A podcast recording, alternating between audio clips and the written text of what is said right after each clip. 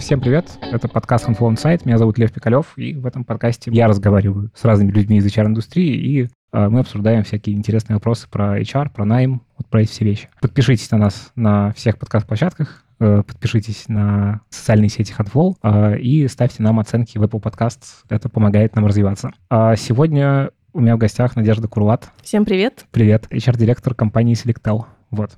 Спасибо, что пришла к нам. Спасибо, что позвали. Причем не только пришла, а приехала из Питера. Да, еще утром я была в нашем тоже солнечном Питере. Расскажи немножко про себя, э, чем ты занимаешься в компании и как получилось, какой у тебя путь карьерный в целом. Угу. Я в компании уже 7 лет. Вот, кстати, буквально на днях у меня была годовщина семилетия в Selectel. Вообще, я уже очень давно в IT, больше 11 лет, именно в HR. И путь начинался с рекрутинга. Угу. И постепенно пришла ко всему остальному. А рекрутинг сразу в IT-компании? А, рекрутинг я сначала у меня был в агентстве. Угу. Мы подбирали для автопрома в основном. Потом м, случился, наверное, все помнят вот этот кризис какого там 8-9 года. И спасибо этому кризису я оказалась его помощью в IT. Вот, и с тех пор как раз начался мой путь в IT, и я теперь смутно вижу себя в каких-то других сферах. А э, почему кризис тебя зашвырнул в IT? Почему так? А, потому что у нас было сокращение в агентстве, где я работала, потому что вакансий не было вообще совсем в автопроме. И я смотрела сферы, которые развиваются, в которых все хорошо, и на тот момент э, это было IT. Угу, супер. А расскажи теперь тогда про Selectel. Как ты попала туда и вообще... А, в Selectel я попала, наверное, на стадии их как раз э, активного роста, когда компания начала расти. Угу. И, наверное, вообще весь наш такой самый активный рост, он э, приходится вот на последние лет семь. Когда я пришла, было 100 человек. Я прям помню, как мне сказали на собеседовании, что нас примерно 111. Примерно 111. Вот, да. И с тех пор мы начали активно расти. Я пришла на вакансию, которая вообще называлась IT-рекрутер, э, насколько я помню. На собеседовании ребята мне сказали, что, ну, вообще мы понимаем, что нам нужен HR, но угу. мы не знаем, что он должен делать. HR не было до этого? То есть это... HR не было, да, там вообще не HR. Не было? Нет, вообще никого не было. Там была одна девочка, которая занималась КДП, угу. и все.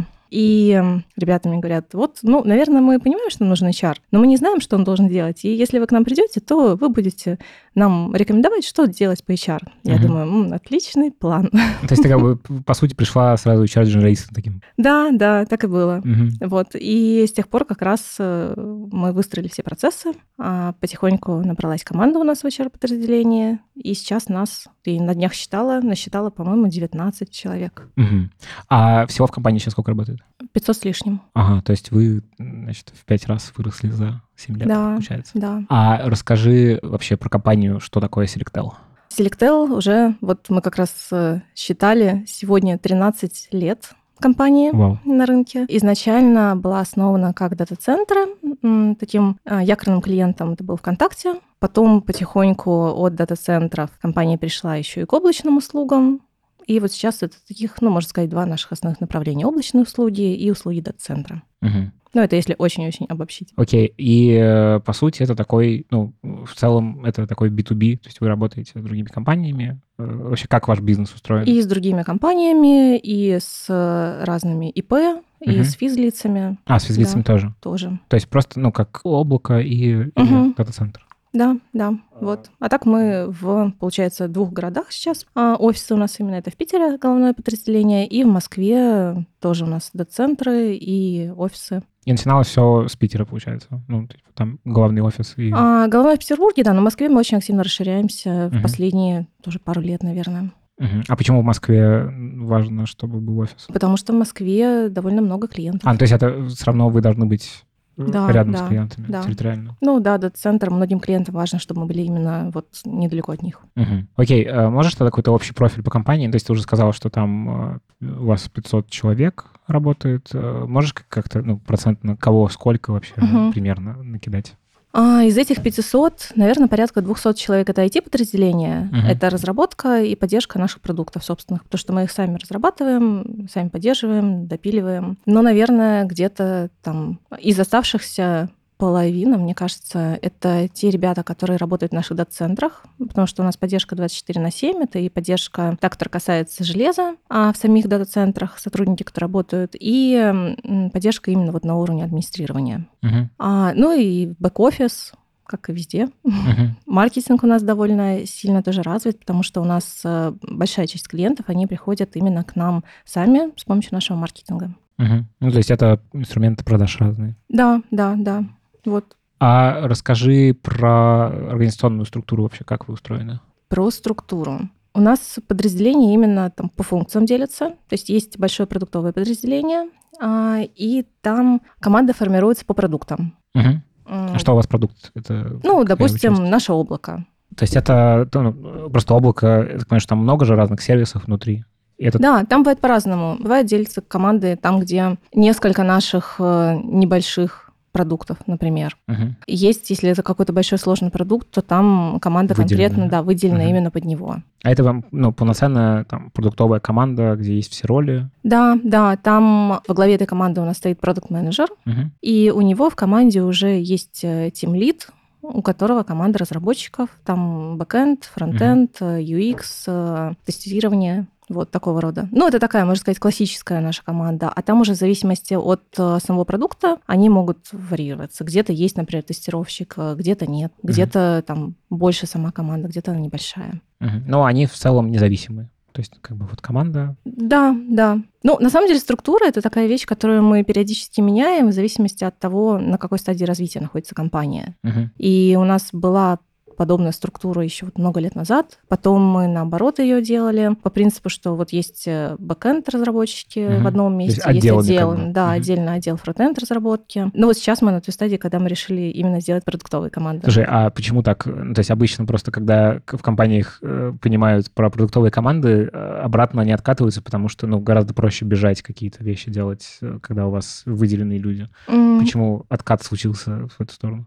Это зависит от того, на какой стадии развития компании, я бы так сказала. Расскажи То подробнее. Есть, наверное, зависит от того, а, где у нас приоритеты сейчас, на скорости, uh например. Или наоборот, а, мы хотим долго делать э, что-то типа скорость качественное, да, и потом это выкатить. uh Вот. То есть это как бы, ну, условно, водопадная разработка и mm. продуктовая?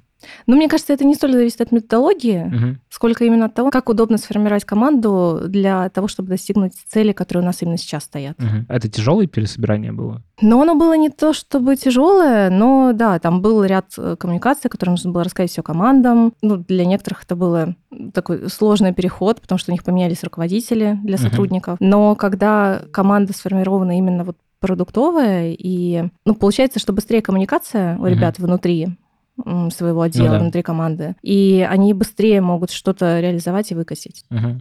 И в итоге вы сейчас вот в этом состоянии продуктовых команд? Сейчас да, но Кто у нас, знает? Э, знаешь, есть шутка в компании про пять дней. И это это ж про что-то хорошее. Uh-huh. это про пять дней в хорошем смысле этого слова. А мы как-то давно собеседовали мальчика, и директор по разработке мне говорит, Надя, ну а как же ваши вот любимые HR-вопросы? А кем вы видите себя через пять лет? Uh-huh. И мы с ним посмеялись, что у нас актуальнее задавать вопрос, кем вы видите себя через пять дней. дней. Uh-huh. И это вот в хорошем смысле этого слова, потому что компания развивается настолько быстро, что сами люди, они э, могут тоже очень быстро развиваться и там, менять свои направления, менять должности, расти в компании компании. И вот что касается структуры, у нас подход примерно такой же. То есть, угу. То есть вероятно, да, через, задачи... через какое-то время у нас да, угу. поменяются задачи, или мы поймем, что другая структура будет оптимальнее. Интересно. А вообще вот эта вертикаль управленческая как устроена? Топ-менеджмент как это э, выстроено? Да, есть топ-менеджмент. Супер. Под ним есть э, руководители, у которых угу. есть тоже руководители и команды. Нет, да, окей. А топ-менеджмент по каким направлениям, то есть как выстроено? Как а, у нас есть э, направление на разработки, Uh-huh. У нас есть заместитель генерального директора по разработке и эксплуатации продуктов. Uh-huh. То есть это технический директор, по сути. Но это именно директор по разработке и эксплуатации продуктов, uh-huh. потому что вот у него уже есть еще крупные подразделения, одно из которых это техническое подразделение, uh-huh. Технический департамент, э, там у нас все сети в том числе, и вот там у нас есть технический директор. А, то есть это понятно, это такой да, человек вот. над сетево, по сути. По разработке, который, да. да. Вот. Угу. Потом у него же там есть э, директор по продуктам, угу. и там как раз все наше подразделение продуктовое. И э, там же есть подразделение еще, которое занимается нашими внутренними сервисами. Угу. Вот оно у нас отдельно от продуктов выделено. Там биллинг и все наши внутренние сервисы. Угу. Вот. А потом у нас отдельно маркетинг, отдельно HR, финансовый департамент, строительный. Строительный — это те, кто занимается постройкой дата-центров? Да, да, у нас все дата-центры, мы сами их строим. Это все наши собственные здания, Ого. которые мы сами строим и обслуживаем. То есть мы не арендуем их. Вау.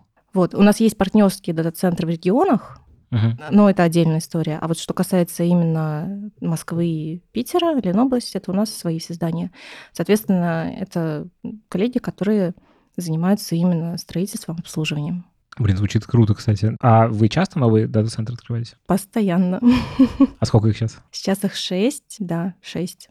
И вот планируем к концу года еще один запускать в Москве. И то есть, получается, это прям ну, от фундамента до всего, это прям здание, которое вы сами делаете. По-разному. Иногда мы берем какое-то здание и его переделываем под дата-центр. Мгм. То есть даже там, вот последние, ну да, я сейчас вспоминаю, последние здания это те, которые... Переделаны. Да, переделанные. То есть там какая-то есть база, основа, мы его берем, покупаем и переделываем под дата-центр. И потом постепенно в этом здании открываем новые этажи дата-центров. Блин, это звучит космически. Ну, в смысле, я просто как-то даже не думал, что это так делается. Приходи к нам на экскурсию. Класс. Хорошо. Сделаю, сделаю репортаж в Инстаграме.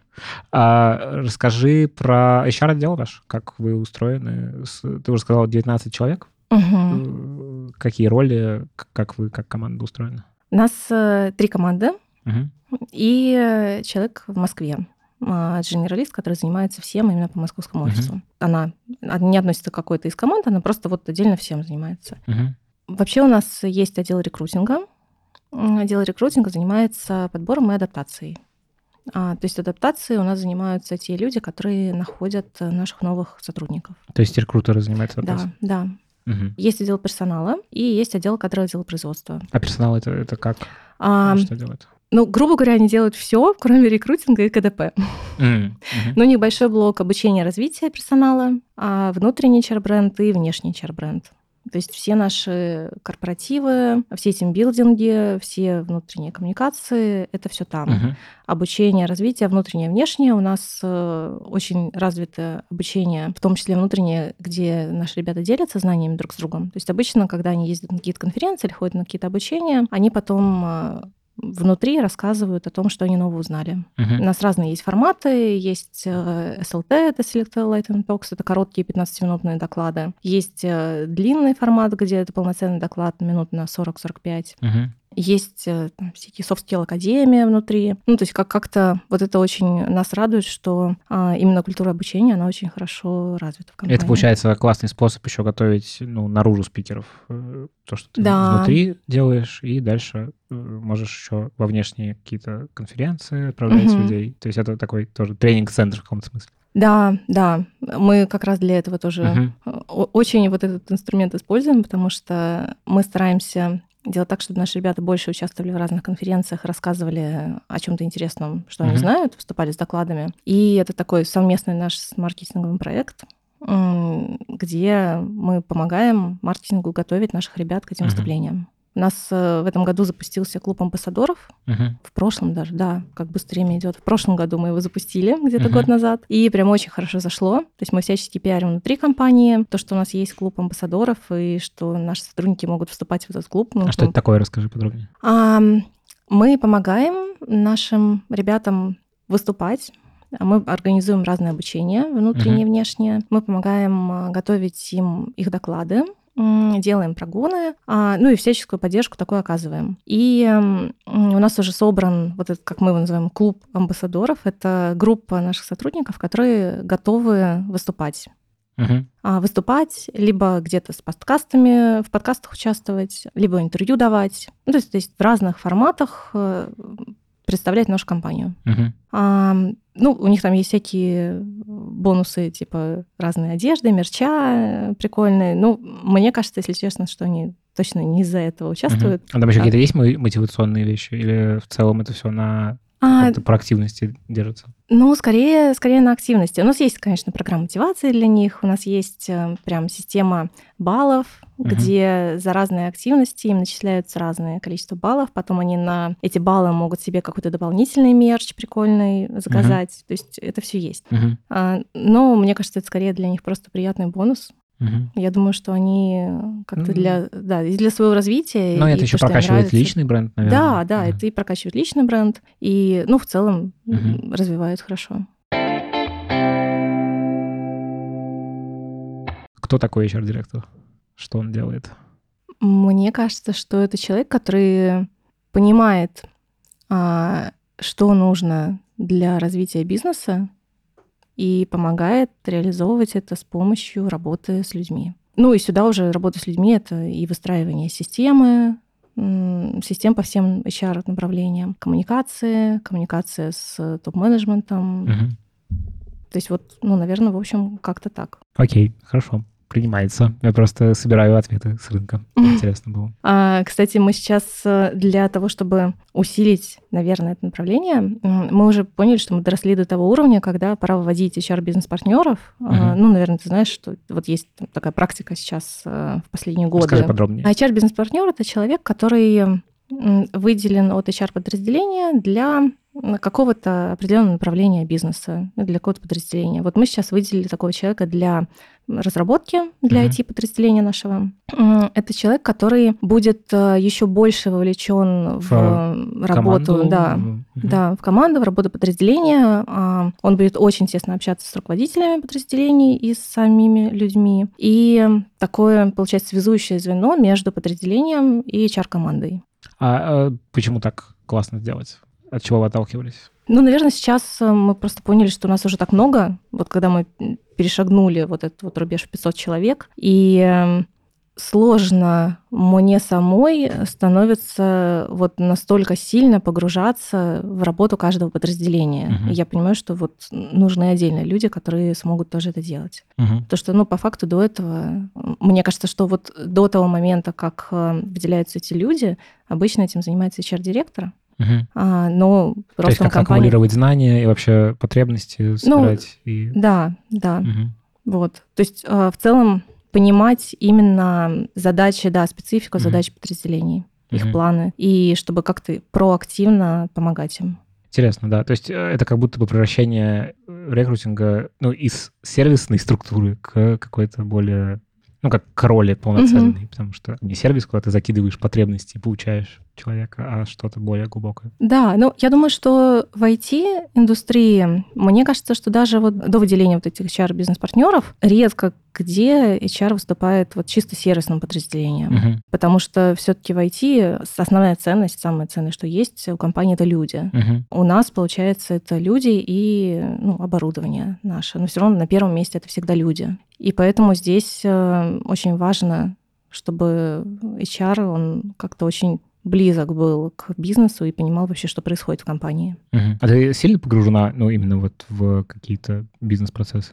Ну, наверное, Достаточно, да, угу. сильно. И вообще у меня вот прям есть очень большая уверенность, что а, команда, именно вот HR-команда полностью целиком, а, всегда должна понимать, что происходит в компании. Угу. И только тогда можно там, качественно делать свою работу. Это, наверное, один из принципов э, вот моих при работе с моей командой. Угу. Я стараюсь максимально вот полностью их погружать в процесс и рассказывать все время, что происходит в компании, какие планы, какие сложности, какие есть угу. нюансы, чтобы... Где они... не было этих процессов в вакууме. Чтобы... Да, да, чтобы все работали не потому, что просто нужно сделать какую-то задачу, угу. а потому что они понимают, зачем она нужна. Но, я так понимаю, не только про HR у вас вообще в целом, как бы это... Ну, у нас в целом, да, в компании угу. такой подход. Угу. Да, то есть мы очень открыты, и мы приветствуем, когда люди к нам приходят с какой-то обратной связью, мы приветствуем, когда они с нами спорят, угу. там в чем-то убеждают, говорят, что где-то мы не правы. Ну, мы, я имею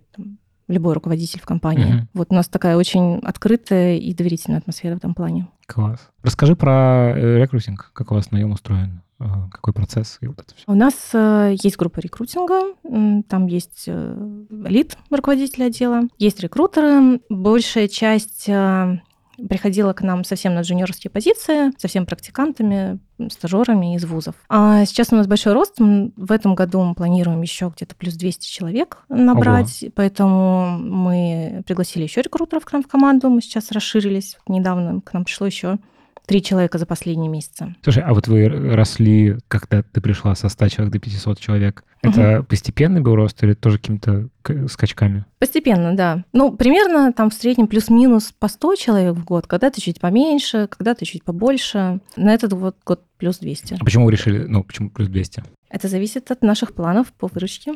А, ну то есть это как бы такие... Да, мы ежегодно, у нас ежегодное планирование. Осенью мы планируем всю нашу работу на следующий год. Родмэпы делают э, коллеги, по выручке тоже составляем все планы, по затратам. И, соответственно, вот для того, чтобы на выполнить все наши планы по развитию наших продуктов, по внедрению новых продуктов, мы понимаем, сколько людей нам нужно. Угу. Не обязательно в продуктовые команды, а в целом во все подразделения. Угу. И вот так составляется наш план по росту. Угу. И как устроен процесс найма? По процессу найма, наверное, из такого, что вот может отличать от некоторых других компаний нас, а, то, что у нас нет собеседований только с рекрутерами. А мы вот убираем эту стадию, где приглашаем кандидата, и один рекрутер там час с ним общается, и на это уходит много времени. Обычно у нас это короткий телефонный разговор рекрутера, ну, угу. буквально там на 5-10 минут. В виде как бы приглашения и базового отсева. Да, да, да. И потом следующий этап – это собеседование уже с руководителем. Это uh-huh. или техлит, или, ну, в общем, наш внутренний заказчик. А сейчас это все в основном в онлайне. Uh-huh. После этого мы чаще всего выдаем какое-то задание, причем практически, наверное, на любые позиции, и на IT, и на не IT. После этого мы обсуждаем это задание с кандидатом и уже делаем ему офер. Обсуждаете как бы на собеседовании, по сути, уже с... Э, ну да, это как такое получается типа финального собеседования, где можно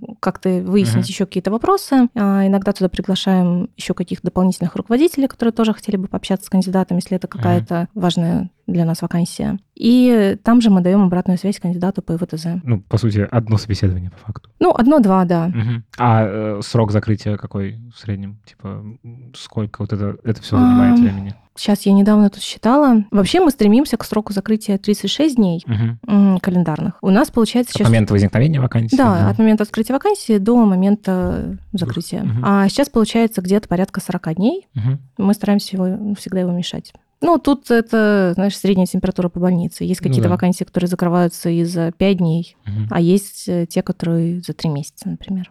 А э, какие каналы вы сам используете по поиску людей? Все, мне кажется, все, которые можно найти. Что интересно? Расскажи какие-нибудь неожиданные, может быть. Ну, наверное, из того, что там в последние годы мы начали использовать, а, мы запускаем рекламу. Таргетированную? Да, а, таргетированную, чтобы она показывалась людям в тех э, местах, находящимся, в которых могут быть интересны нам кандидаты. Угу. Это рекламные какие-то посадочные страницы, с которых уже идет... Это может быть, не знаю, в Инстаграме где-то, угу. где-то еще. То есть угу. вот им просто он пришел в какой-то бизнес-центр, где мы понимаем, что вот там могут быть интересные нам кандидаты, и ему показывается реклама наша. Угу. Это эффективный канал, то есть поиск или... Да. Класс. А э, что еще? Может быть, какие-нибудь? А, да мне кажется, все остальное, все айтишные компании тоже используют. Это все чаты, Телеграм, uh-huh там форумы разные, конференции, uh-huh. там вообще все что угодно. Ну, Headhunter LinkedIn я уже даже не говорю, uh-huh. понятно, что это уже... А он стартап. меньше становится, ну, в смысле, вот, если взять... Headhunter? Ну да, имею в виду э, по закрытию вакансий как источник uh-huh. кандидатов. Он хорошо работает на каких-то простых вакансиях. Uh-huh. Вот, например, в строительное наше подразделение, бэк-офис. Uh-huh там, в принципе, редко, когда приходится прям кого-то хантить. А в основном, вот, не знаю, вакансию в бухгалтерии можно закрыть легко на HeadHunter. Угу. Просто И... специфика как бы профессии, по сути. Да, да. Если говорить о каких-то сложных IT-вакансиях, то там, наверное, HeadHunter, ну, процентов 30. Угу. Остальное это все... Сообщество да. и да. Сорсинг, наверное, вы используете какой-то. Сорсинг, что ты имеешь в виду? Ну, я имею в виду, как бы, попытка э, вот найти в интернете а, ну да, следы да. тех, кто вам да, нужен. Да, то есть мы покупаем всячески там все, что можно, все покупаем для того, чтобы угу. можно было по разным ключевым да словам про искать Amazing везде. Hiring, да, вот да, Amazing Hiring тоже покупаем, угу. да. А как у вас автоматизация устроена найму? А, Huntflow наш любимый. Сколько вы уже с Huntflow? И... Да вот как раз 7 лет я пришла, и ничего не было. И... А вообще ничего не было? Таблички? Во- вообще ничего не было. я даже не помню, были ли таблички какие-то. Как это делается в небольших компаниях? Наверное, вот то есть никакого, никакой базы, не, не, не велась никакая база? Нет, вот. нет. Ну, на тот момент, наверное, это и не нужно было, потому что компания была небольшая, и не было такого роста, и вакансии были редкие. И просто не было необходимости, насколько я понимаю, в каком-то таком инструменте. И э, вот я пришла, мы начали выбирать. Как раз у нас э, отдел быстренько расширился до еще плюс одного, uh-huh. и мы с коллегой начали выбирать, что мы будем использовать. Почему Handflow? Нам очень понравился интерфейс. Uh-huh. Мы встретили Handflow, насколько я помню, на какой-то конференции найти ответ. Мне кажется, это было еще. Uh-huh. Они там стояли со стендом, показали наш, э, нам их интерфейс, и нам понравилось. И мы как-то в них поверили. Uh-huh. Ну, там было все вот супер просто и удобно. Это и... еще как бы на стадии, когда продукт был только вот в самом, в самом начале у ребят. Да, насколько я знаю, мы их э, то ли первые, то ли одни из первых клиентов. Uh-huh. Но с тех пор, конечно, очень прокачались они. И вот ну, нас полностью устраивает. Uh-huh. Очень удобно все можно делать через Handflow, и то, как добавляются часто разные дополнительные фичи. Uh-huh. И у нас сейчас вся коммуникация идет через Handflow и с самим кандидатом, и с нашими внутренними заказчиками. То есть uh-huh. там руководители прямо в Handflow могут написать все комментарии по кандидату. И прикольно из последнего сделано то, что Handflow ищет э, по номеру телефона кандидата в Телеграме, и прям сразу uh-huh. можно написать оттуда человеку в Телеграм. Ну, это очень круто. Часто рекрутер это как бы просто связующее звено между кандидатом и уже дальше с тем отделом или там с той командой, куда нужен этот кандидат. У mm-hmm. вас это как устроено? Типа, ну, понятно, что это все равно связующий человек какой-то, но какую он роль вообще играет в найме? У нас рекрутер это человек, который оценивает кандидата. То есть, а, ну, понятно, что найти кандидата это тоже задача рекрутера. То есть он uh-huh. их находит, а, приглашает, координирует полностью весь процесс. Ну и в целом рекрутер, он ответственен целиком за процесс подбора на вакансию. Угу. Но такая, наверное, очень важная часть а, это то, что рекрутер, он оценивает э, именно личностное качество кандидата. И эм, от него ожидается в первую очередь именно эта оценка. Он участвует в собеседованиях активно и дает заключение руководителям по кандидату. И, ну, то есть именно такая совместная командная работа, где рекрутер и руководитель после собеседования обсуждают кандидата, где кто увидел какие сильные стороны, какие слабые моменты по кандидату. И тут от именно вот эта экспертная оценка ожидается. Угу. А это экспертная за счет чего достигается? То есть это какие-то, ну, как это mm. происходит? Какой-то алгоритм определенный? Ну да, то есть это рекрутеры, они должны владеть разными методиками оценки кандидатов. Это либо образование, но вот я не припомню, чтобы кто-то прям у нас был с высшим образованием чисто вот по HR, mm-hmm. не помню. Один вот, я помню, человек сейчас есть. То есть в целом это какие-то дополнительные курсы, участие, не знаю, в конференциях, э, прослушка вебинаров. То есть это такое очень сильное самообразование и опыт. То есть мы, если мы берем джуна, то мы, конечно, к этому, этому всегда готовы обучить, но мы всегда любим чтобы человек сам а, развивался, чтобы он mm-hmm. в целом сам любил развиваться и смотрел, что вообще где нового происходит, э, какие новые методики, где новые ресурсы можно взять для поиска кандидатов. Mm-hmm. То есть это прям вот очень важно. Ну, наверное, это самое важное качество на этапе, когда мы вот ищем нового члена команды. Mm-hmm. А вы чаще джунов нанимаете или уже кого-то? А, мы раньше джунов, а сейчас, так как у нас э, плюс 200 человек планируется в этом году, то у нас просто физически не было времени искать джунов и ну, как-то обучать их. Поэтому мы сейчас взяли двух медлов за последние несколько месяцев и одного джуна.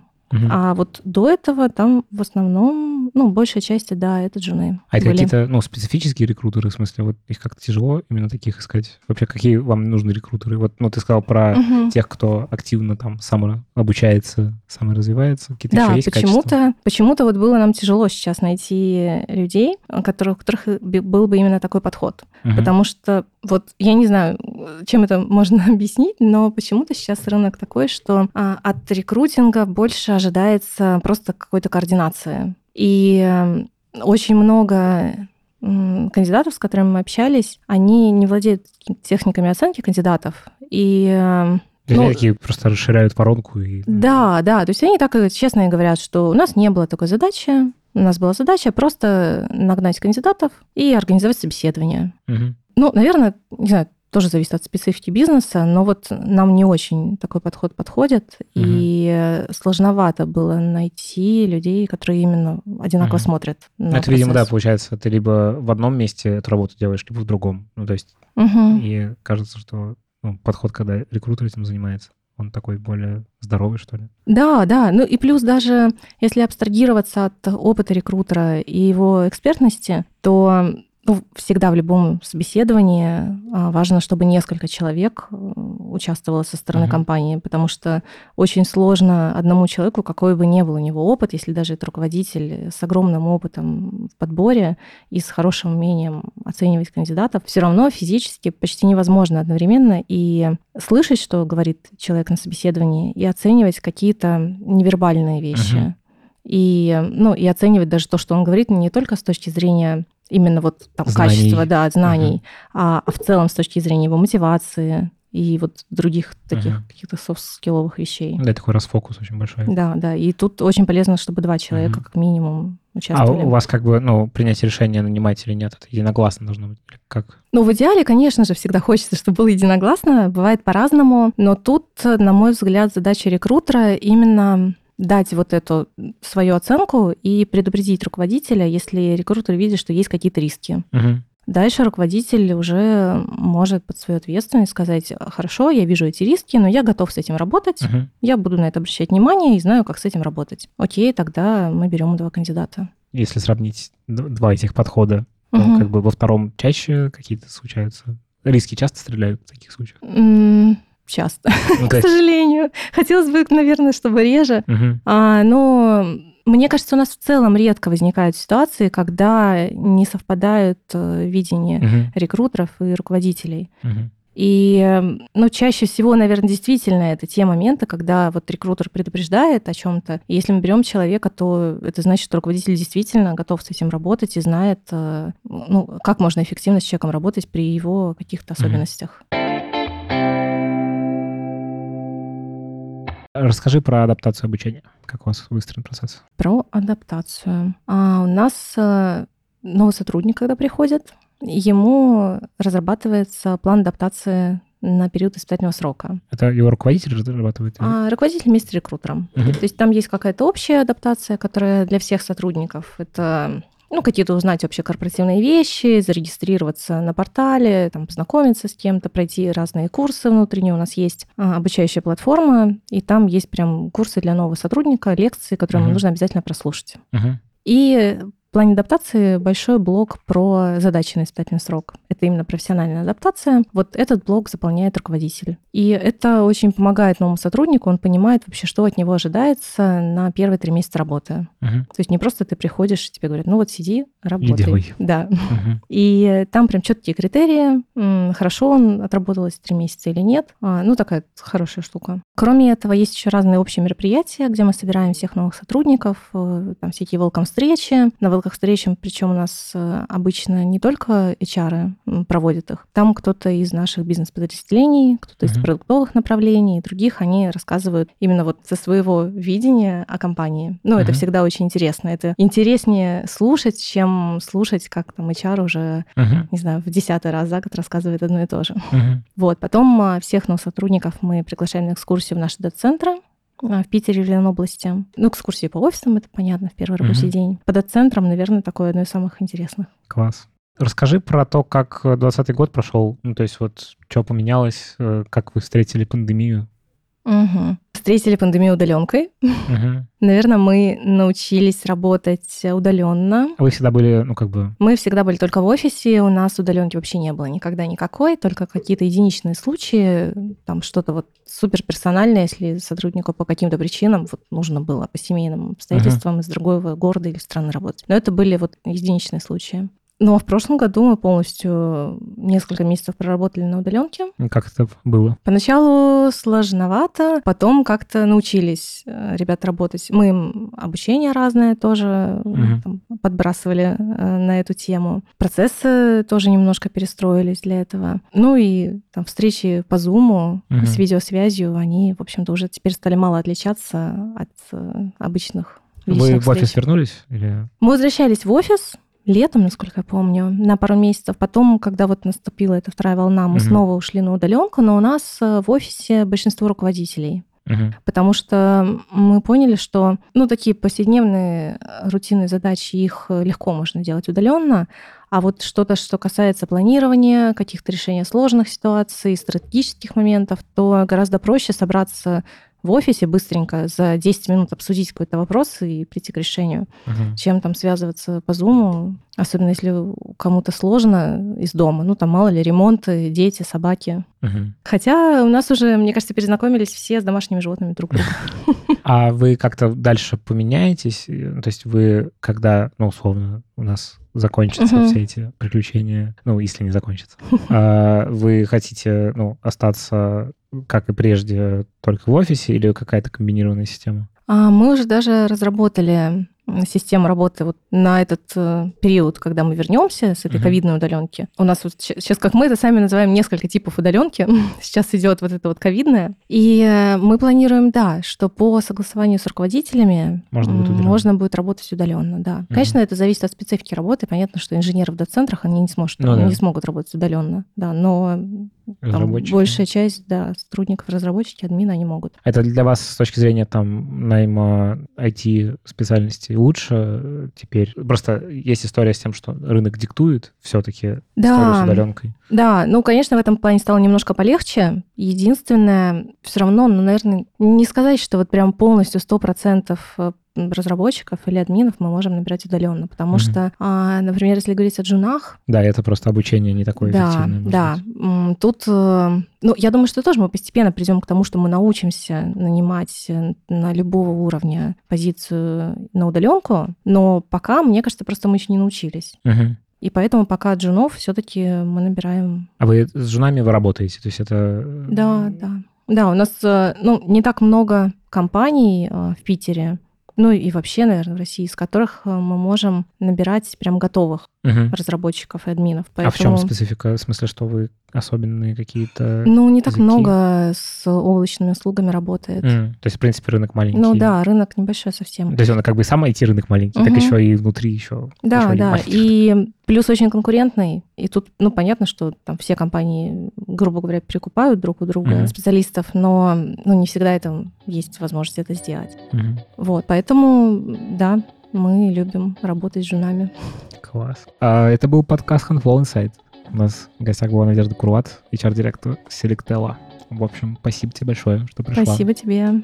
Вот, всем пока. Пока-пока.